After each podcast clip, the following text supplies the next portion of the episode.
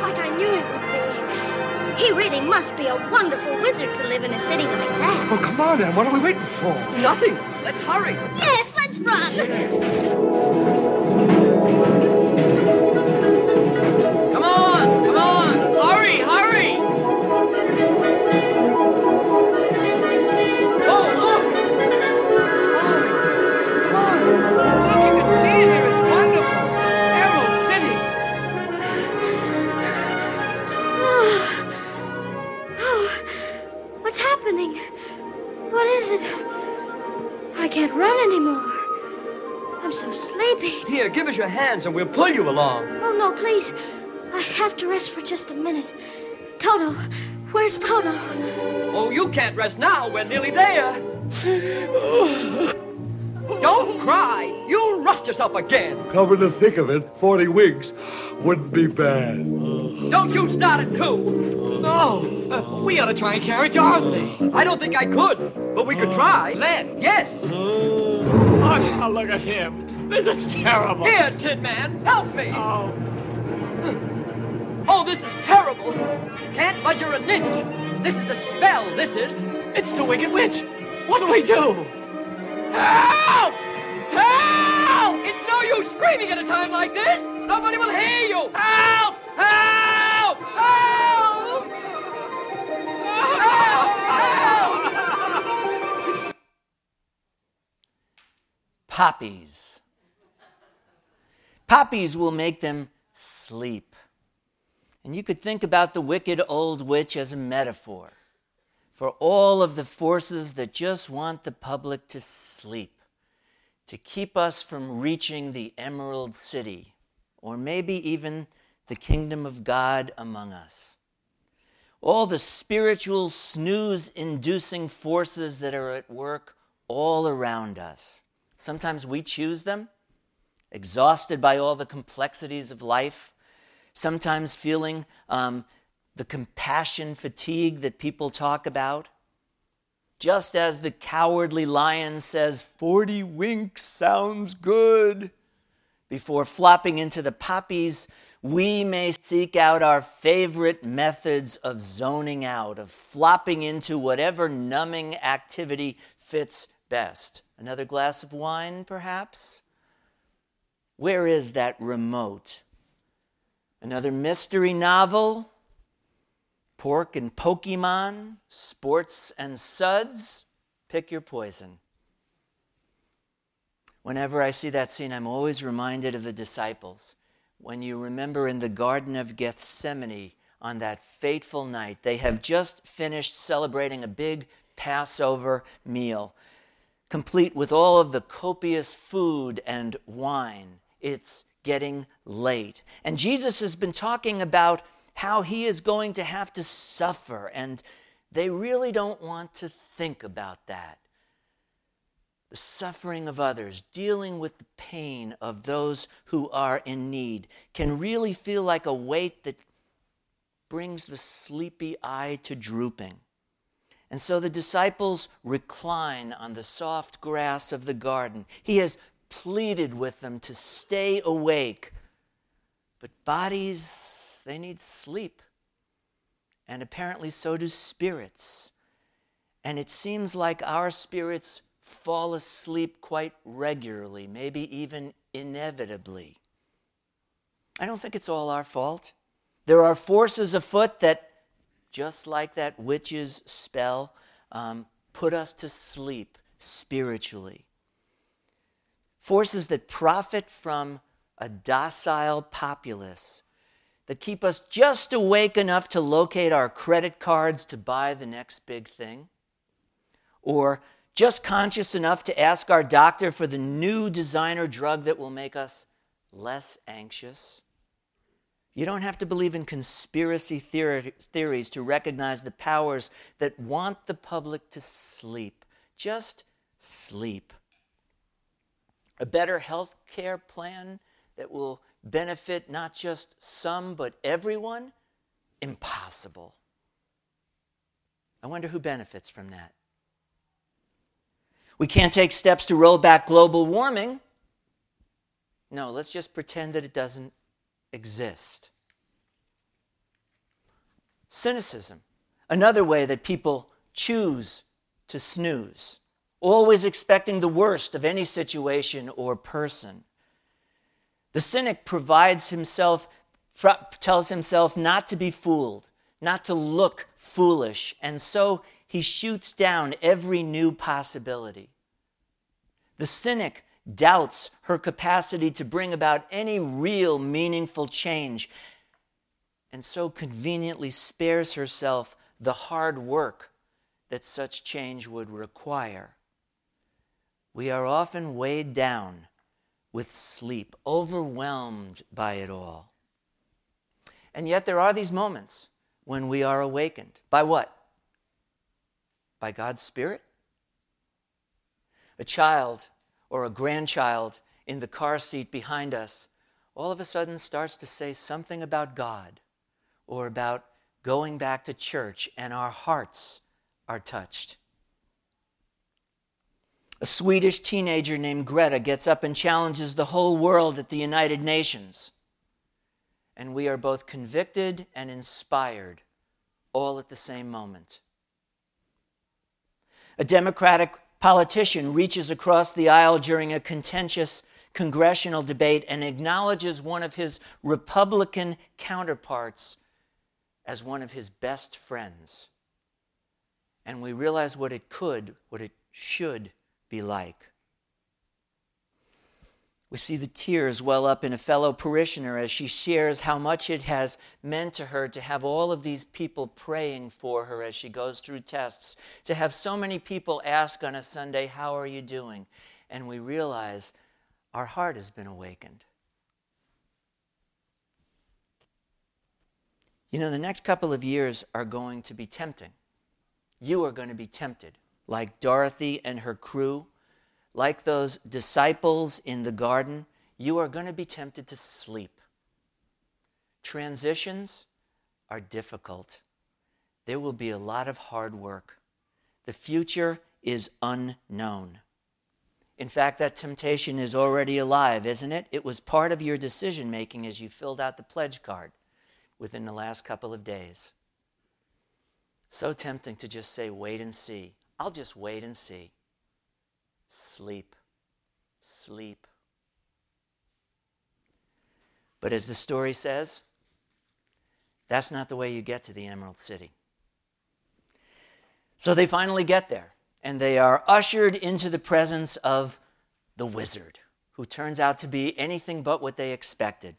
Just a simple old man manipulating these switches behind a curtain.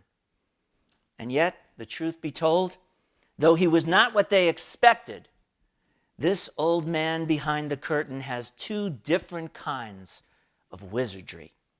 One of those is that he is able to point out to each and all of them that they already have what they wanted. They possess it in seed like form, the very qualities that they are hungering for. The problem is not that they have no strength or wisdom or compassion. The problem is that they are not aware of it, that they haven't claimed those gifts. And the second thing he does is to show them that things like wisdom and compassion and courage, they are not something that is just injected into us like penicillin by someone else. Rather, they come when we recognize the seeds of those qualities already within us and then we begin to utilize them. Much the way you take a muscle that is small and out of shape and you begin to use it so it becomes stronger.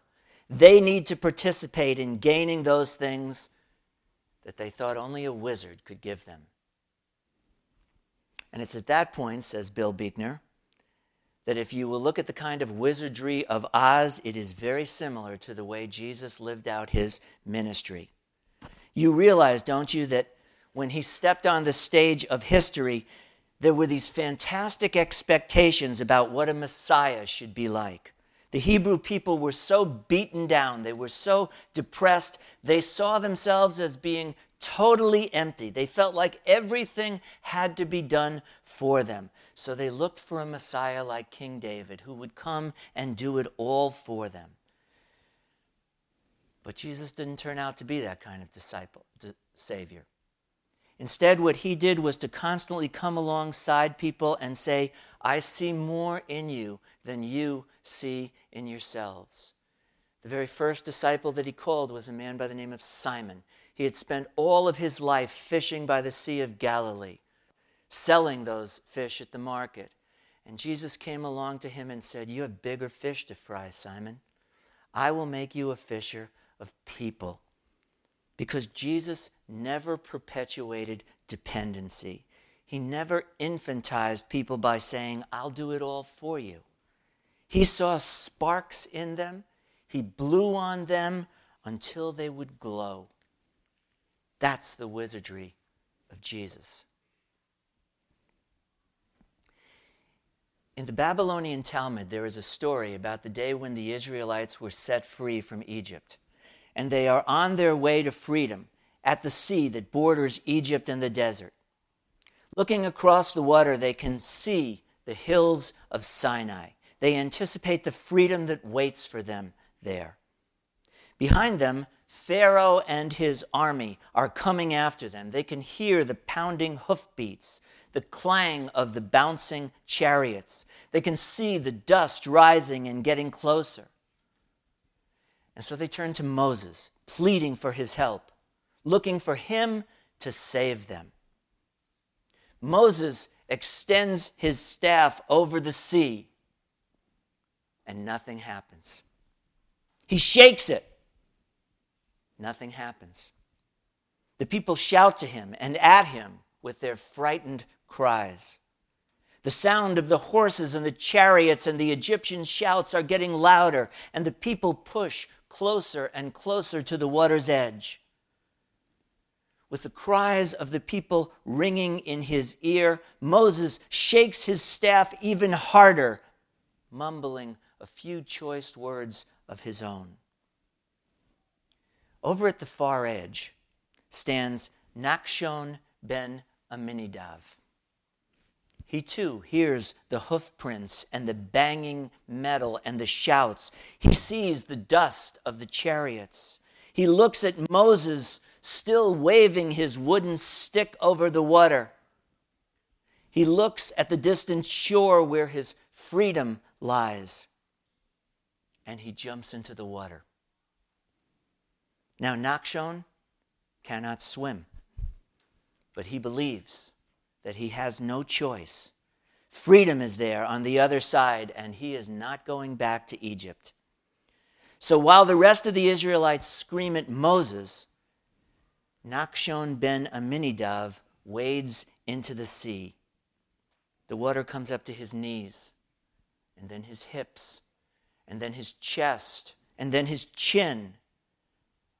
And when the water reaches his nose, God looks down and says, Finally. Finally, here is one person who is well, willing to risk everything for the sake of his freedom. Finally, here is one person who will take responsibility for his own well being and not wait for or rely upon someone else to take care of him and save him. And so, as the water reaches Nachshon's nose, God instantly splits the sea, and all of the Israelites cross to freedom. For the sake of one person, the whole people is saved. The gifts that you need are already in and among you. God asks, Are you willing to risk?